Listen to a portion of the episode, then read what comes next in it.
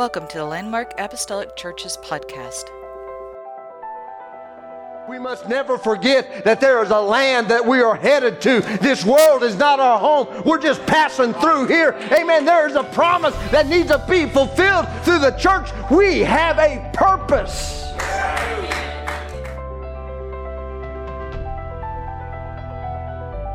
Think we might find instead of looking forward to all the wonderful things that are going to be on the other side, we get so planted in where we're at that we can't see anything any better than our current situation. Don't you doubt what God is doing. Don't become an unstable, double minded person. Pursue the promise and refuse to be buried on the border.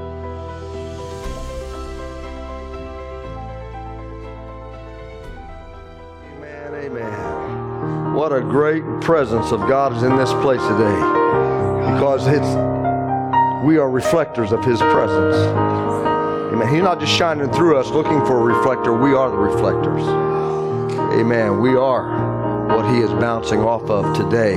Deuteronomy chapter 34, verse 1. And I know it's some of you are wondering, did he get contacts? What happened? No, my glasses broke this morning. I had to search the entire house for a clear lens. How come that lens is dirty every time I put it on, but it, it is spotless when I'm looking for it on the carpet somewhere? I finally found that lens, and I, I, my glasses were, were broke. So uh, I told somebody jokingly this morning I have a 72 font sized message today. It's my first 853 page sermon. I've got about three words per page. uh, the eyes aren't quite that bad yet, but amen. Brother Jones set this uh, message up so, so well this morning. What a great Bible lesson this morning. Would you just give the Lord a hand clap of praise for his word? Amen. I am so thankful today for the word of the Lord.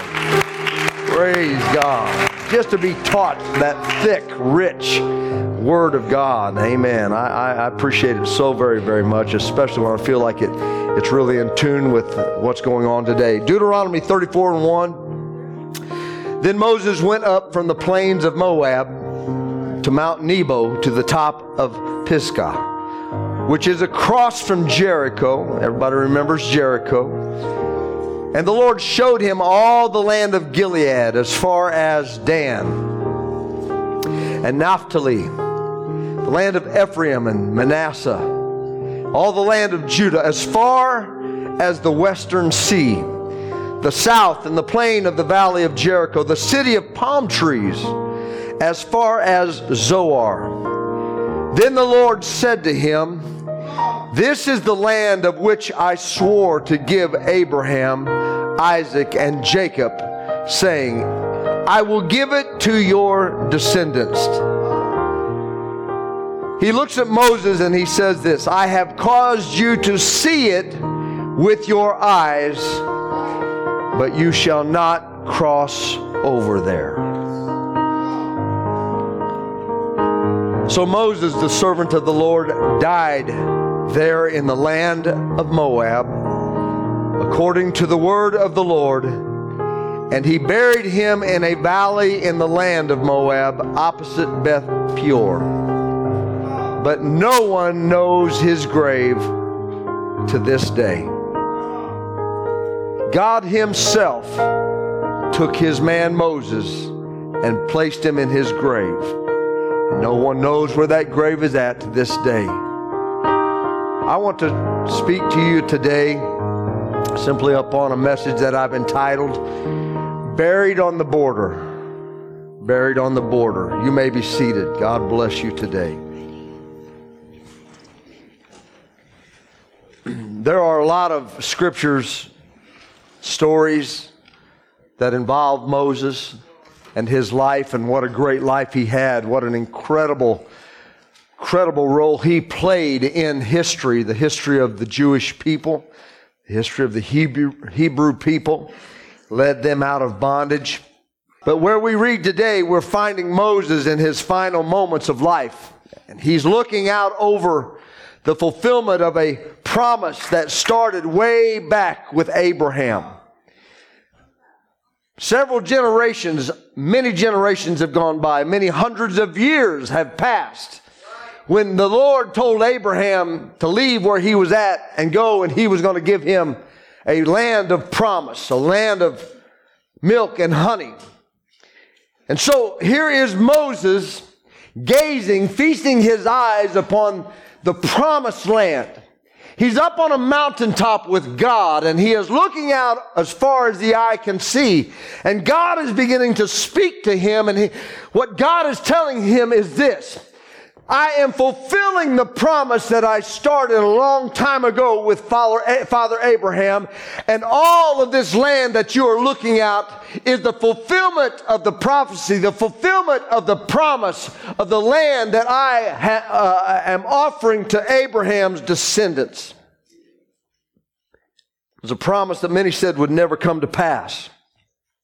I'm sure there were generations that went by, especially in the 400 years that the Hebrew children were under Egyptian bondage, where many generations passed by that forgot all about the promised land. Maybe somebody told stories about it. Maybe it was a part of their Hebrew history that, that had been kind of swept underneath the rug, but I have to imagine that many of them could not see themselves any more than just where they were at at that time.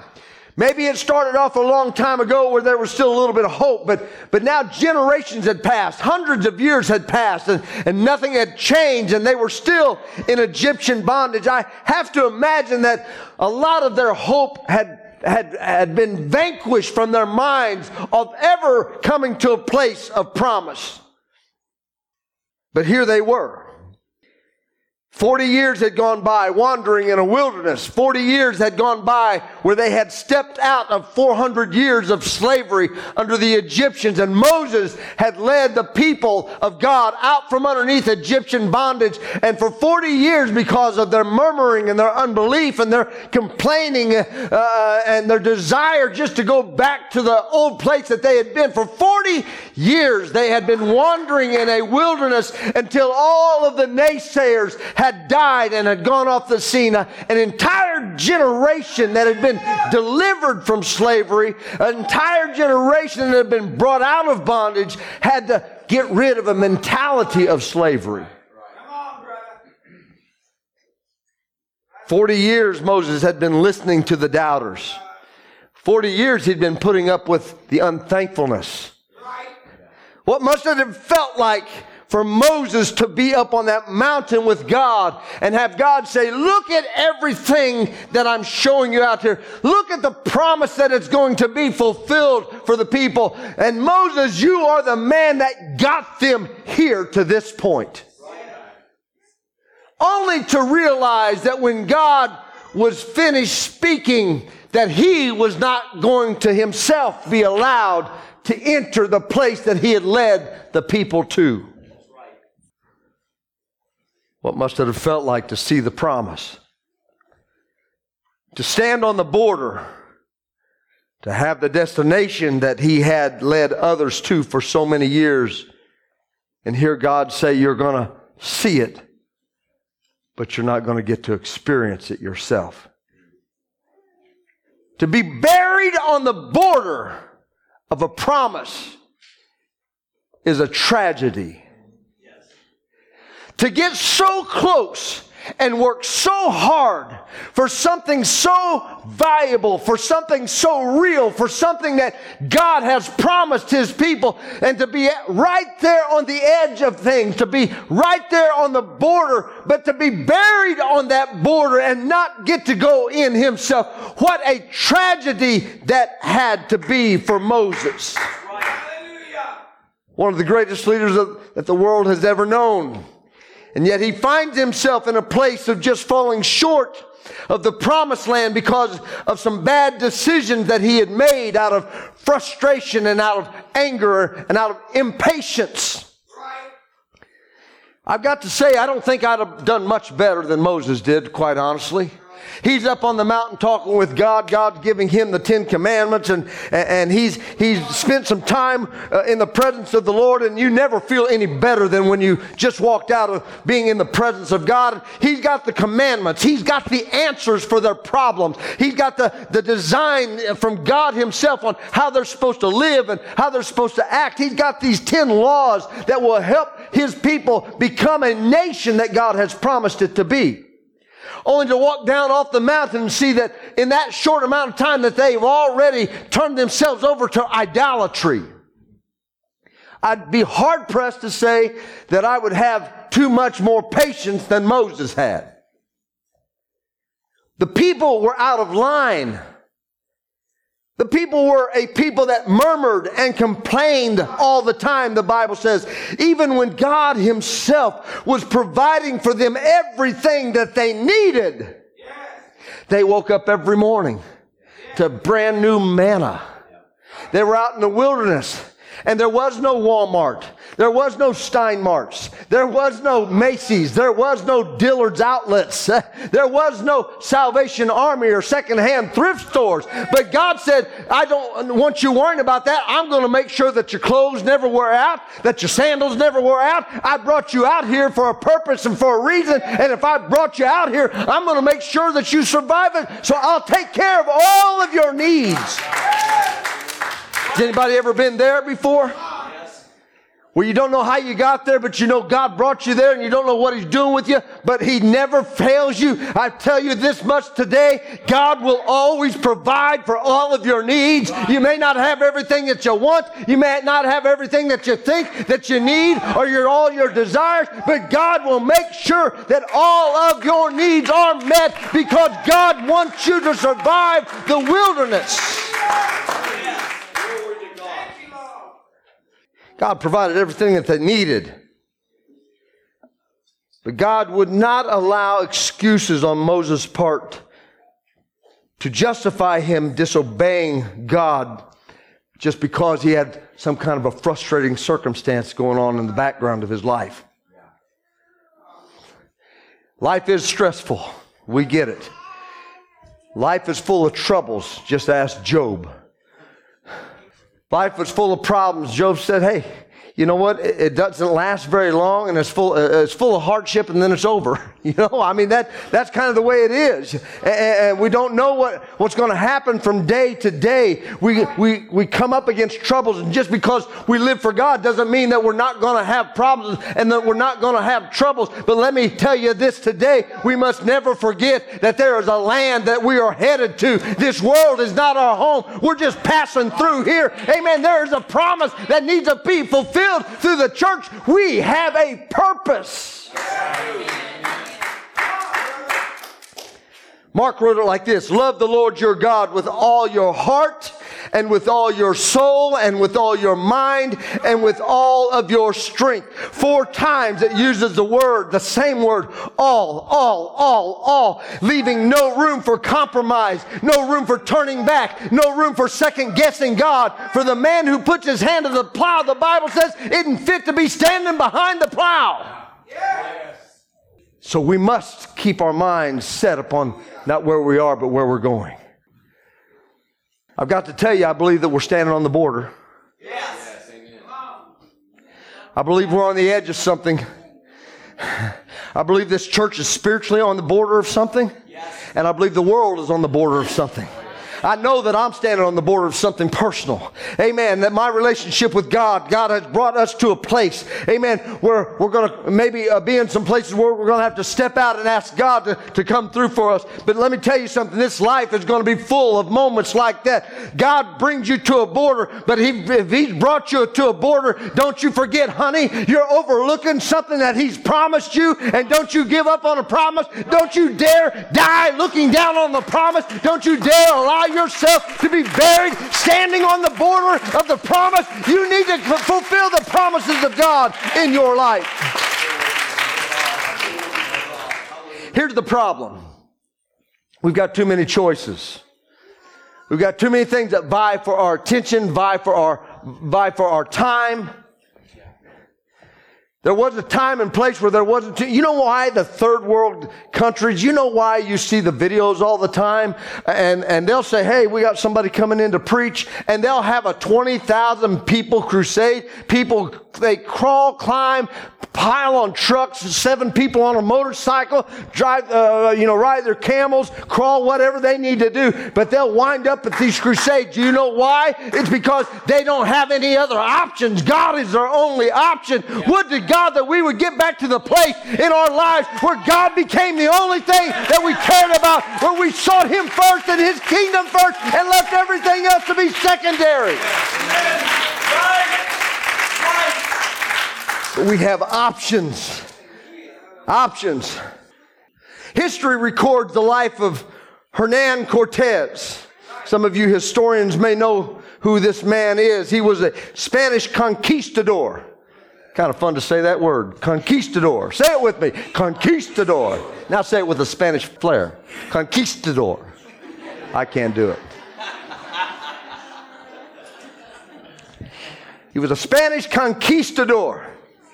Born in 1485, by the age of 19, he sailed his first voyage for Hispaniola with Diego Velasquez. He conquered Cuba. and he settled there until 1918, 32 years old, and he settled in Cuba. At 32 years old, Velasquez uh, commissions him and appoints him to lead an expedition to Mexico. So Cortez musters his men around him 700 warriors, 700 fighting men that he gathers together. They hop on a ship and they take off for the land of Mexico, not knowing what they're going to find. I'm sure that, you know, that, that's part of the, what keeps us so stagnant sometimes is we're scared of the unknown. We're scared of what we think we might find instead of looking forward to all the wonderful things that are going to be on the other side. We get so planted in where we're at that we can't see anything any better than our current situation. He decided in his mind, we're going to go and we are going to take this land. Yes. And so he and his 700 men, they landed on the shores of Mexico. And they get off the ships and they all get up on land. And after all of his men get on land, he goes back out to the ships and he grabs a torch and he sets fire in the very sight of his own men to the only thing that could save them would they run into trouble. They didn't know if the Incas were going to fight them to, to death. They didn't know if the land was full of wild beasts and, and maybe serpents that would bite them and, and kill all of them, or, or if they could even find any food to survive on. They might land on Mexico and starve to death. He had no idea, but he looked out at those ships and he said, no, you, The land is not my enemy. The Incas are not going to be my greatest fear. Uh, starvation is not going to be the thing that I dread the most. If there's one thing thing that could stop us. It will be the fact that we have an opportunity and a desire to give up what we've got here and go hop back on our ship and sail back home. And so he burned the ships in front of his men. He committed them, their entire force. If they were going to survive, it wasn't going to be survival because they hopped back on the ship and went back home with their tail tucked between their legs. If they were going to survive, it was going to be through conquest, through pressing forward. Some of y'all hearing what I'm saying today because there, some of you, uh, you're relating to this and you, you're battle weary, you're wounded, you, you, you fought some things, you, you don't know what to expect, you don't know what's right around the corner. The world has, and life has knocked you for a loop. You, you've got questions in your mind, you don't know what, what to expect next. And let me tell you something, the devil would like to plant in your mind that things would be better if you just went back to Egypt, that things would be better if you just gave up on God, that things would be better if you just gave up on living for God and serving for God because because you don't know if he's going to come through for you or not. But that is a lie from the pits of hell. Friend, you need to burn your ship. You need to burn your retreat. You need to burn any access to escape. And you need to press forward for the mark.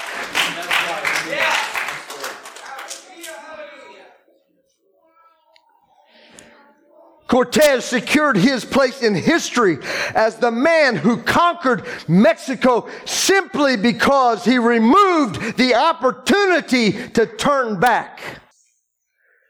The church has seen persecution. The church has seen all kinds of things, but your greatest, your greatest danger isn't persecution. Your greatest danger isn't famine. Your greatest danger isn't your friends at school or your coworkers or, or your husband that doesn't serve God or your wife or your children that don't understand why you serve God. Your greatest danger isn't those people turning their back on you. Your greatest danger is a double-minded uh, way of thinking where you think, I'll be in this as long as it doesn't get too hot, as long as it doesn't get too heavy. Amen. I'll be be in this as long as I don't have to do too much, as long as I don't have to get too committed. But Cortez understood one thing that only the committed were going to survive. Amen. We've got to make up our mind that we're in this thing to the finish line, that we're in this thing until we cross over Jordan. We're in this. I refuse to be buried on the border. Will not be buried on the border. He said, We're either going to conquer this land or die trying. But we're not going back. You see, everything looks different when you realize there's nothing to go back to. you know, I remember back when I first committed.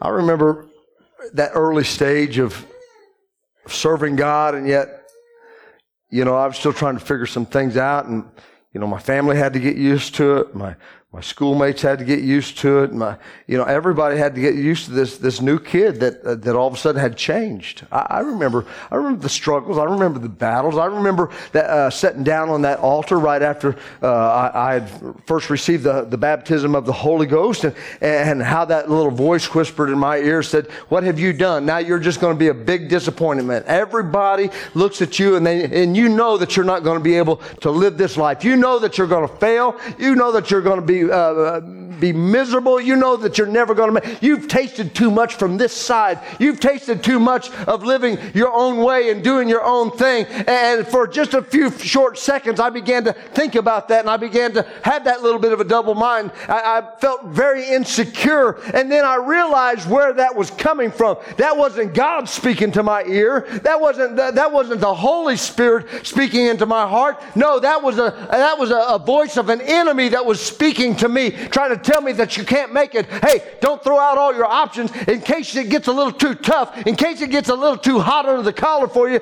in case there's some things that you really don't want to do. Uh, don't forget, you can always come back to me. But friend, I sat there that day and I burnt some ships. I said, no way, I'm not going to give myself an opportunity to go back to an old way of living. I realized that there was nothing to go back to but misery and shame and sin. And I decided I'm going to conquer this thing called flesh.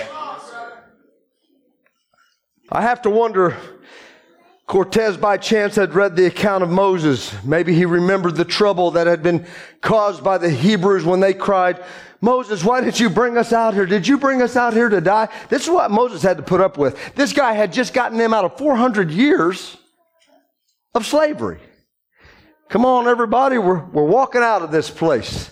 They had seen, uh, they, would seen God uh, produce plagues on their enemies. They'd watched as God had parted a Red Sea miraculously. Let me tell you, uh, it wouldn't take that much to impress me. Uh, but if you part the Red Sea and I walk through on dry ground, I, I, I'm with you. You sold me. I understand. I'm serving a higher power here. There's, there's some power that's going on in this, you know, with this God that we're following. But no, they kept finding themselves murmuring, murmuring and complaining. Give us the leeks and the onions of Egypt. And Moses is, he's losing his cool from all the hard-headed Hebrews who would rather live in slavery, slavery than have a land of plenty. And maybe Cortez decided that he wasn't going to move forward with men that weren't committed to the cause. So he decided to commit for them. Because we're either in this all together or we're not in it at all. Burn the ships. But I'd rather die a conqueror than be buried on the border of a promise. So maybe you prayed and things got worse. Maybe, Maybe you felt God. Maybe you came to church and you feel the maybe you feel the presence of God here today. Maybe somebody today, that here today is going to get the Holy Ghost. Maybe somebody here today is going to make up their mind to, that they're going to move forward, that they're they're ready to conquer, that they're tired of being beaten up and badgered. That this life is not what uh, it was cracked up to be, uh, and, and sin does not give them pleasure for longer than just a short season. Maybe you've come to an understanding the way that I did that there's really nothing to go back to. But if that's the case, let me tell you this much right now. You will still have your battles. You will still fight enemies. You will still have things that, that try to knock you down. There's still going to be an adversary that walks around as a roaring lion seeking to, to devour you. And you're going to have to be sober and be vigilant if you're going to make it. You might pray and things get worse. Maybe you were loving and you got trampled on and taken advantage of. Maybe you live for God, but it's, you living for God has made you an enemy to some that used to love you as long as you were just like them. Yeah. Listen, the darkest night is right before the sun comes up. And sometimes things, things, they seem to be at their dead level worst when you're right on the border of something great. Yes. Don't you doubt what God is doing. Don't become an unstable, double minded person. Pursue the promise and refuse to be buried on the border. God still loved Moses, but Moses had crossed the line. Moses led all of those people. For 40 years, he stuck with them. He put up with the, the, their way of living. He, he, tried to tried to get them to, to do right. For 40 years, he carried them out into the wilderness and watched as God provided day in and day out. And yet when they're standing on the border, God says, You've gone far enough. And he tells Moses, You'll see it, but you'll not get to experience it. Cortez made quite the sacrifice but in making the sacrifice, he made quite the statement. There wasn't a single doubt in any of his men what they would now have to do. He took all of their resource for retreat away. And therefore, from that moment on, they could do nothing but move forward.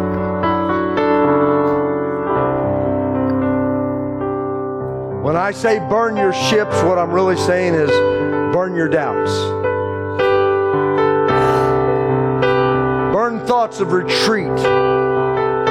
Burn every vessel that gives you the ability to turn back. And I don't care what that vessel is. If you're in a relationship that is dragging you away from God, burn that vessel. Get that part of your life behind you and put the kingdom of God first. And God will establish a relationship in your life that will be a healthy spiritual relationship, one that you can have the relationship and still go to heaven with.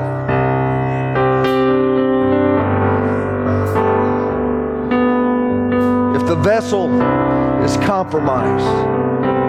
if There's something in your mind that has come before you and God, come before you and God, come between you and God. If there's something in your mind, something in your life, you need to remove that. Remove that. Because there will come a time when it'll be very tempting to hop back on that ship and sail away. It'd be very tempting, it almost seemed overwhelming to you to run, climb back on, and sail off into the sunset.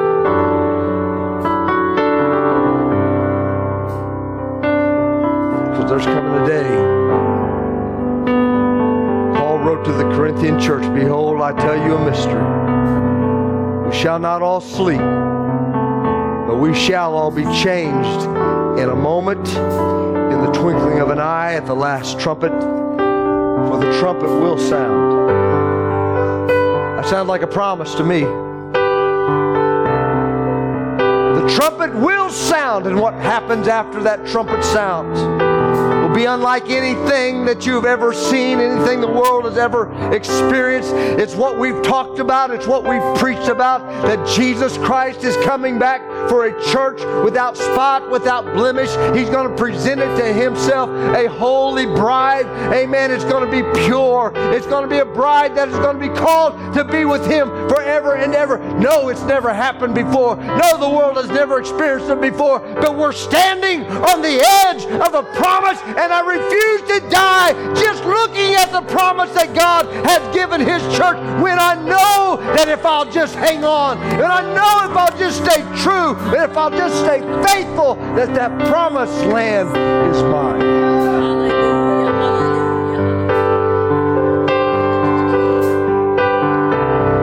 Won't be buried on the border. Not when I can experience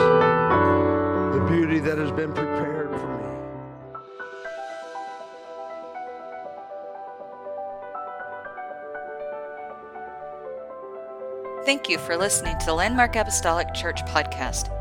You can follow this podcast for more great episodes from the Landmark family. If you are ever in our area, our doors are open on Sundays at 10 a.m. and Wednesday at 7 p.m. Thank you once again for listening to the Landmark Apostolic Church's podcast. God bless.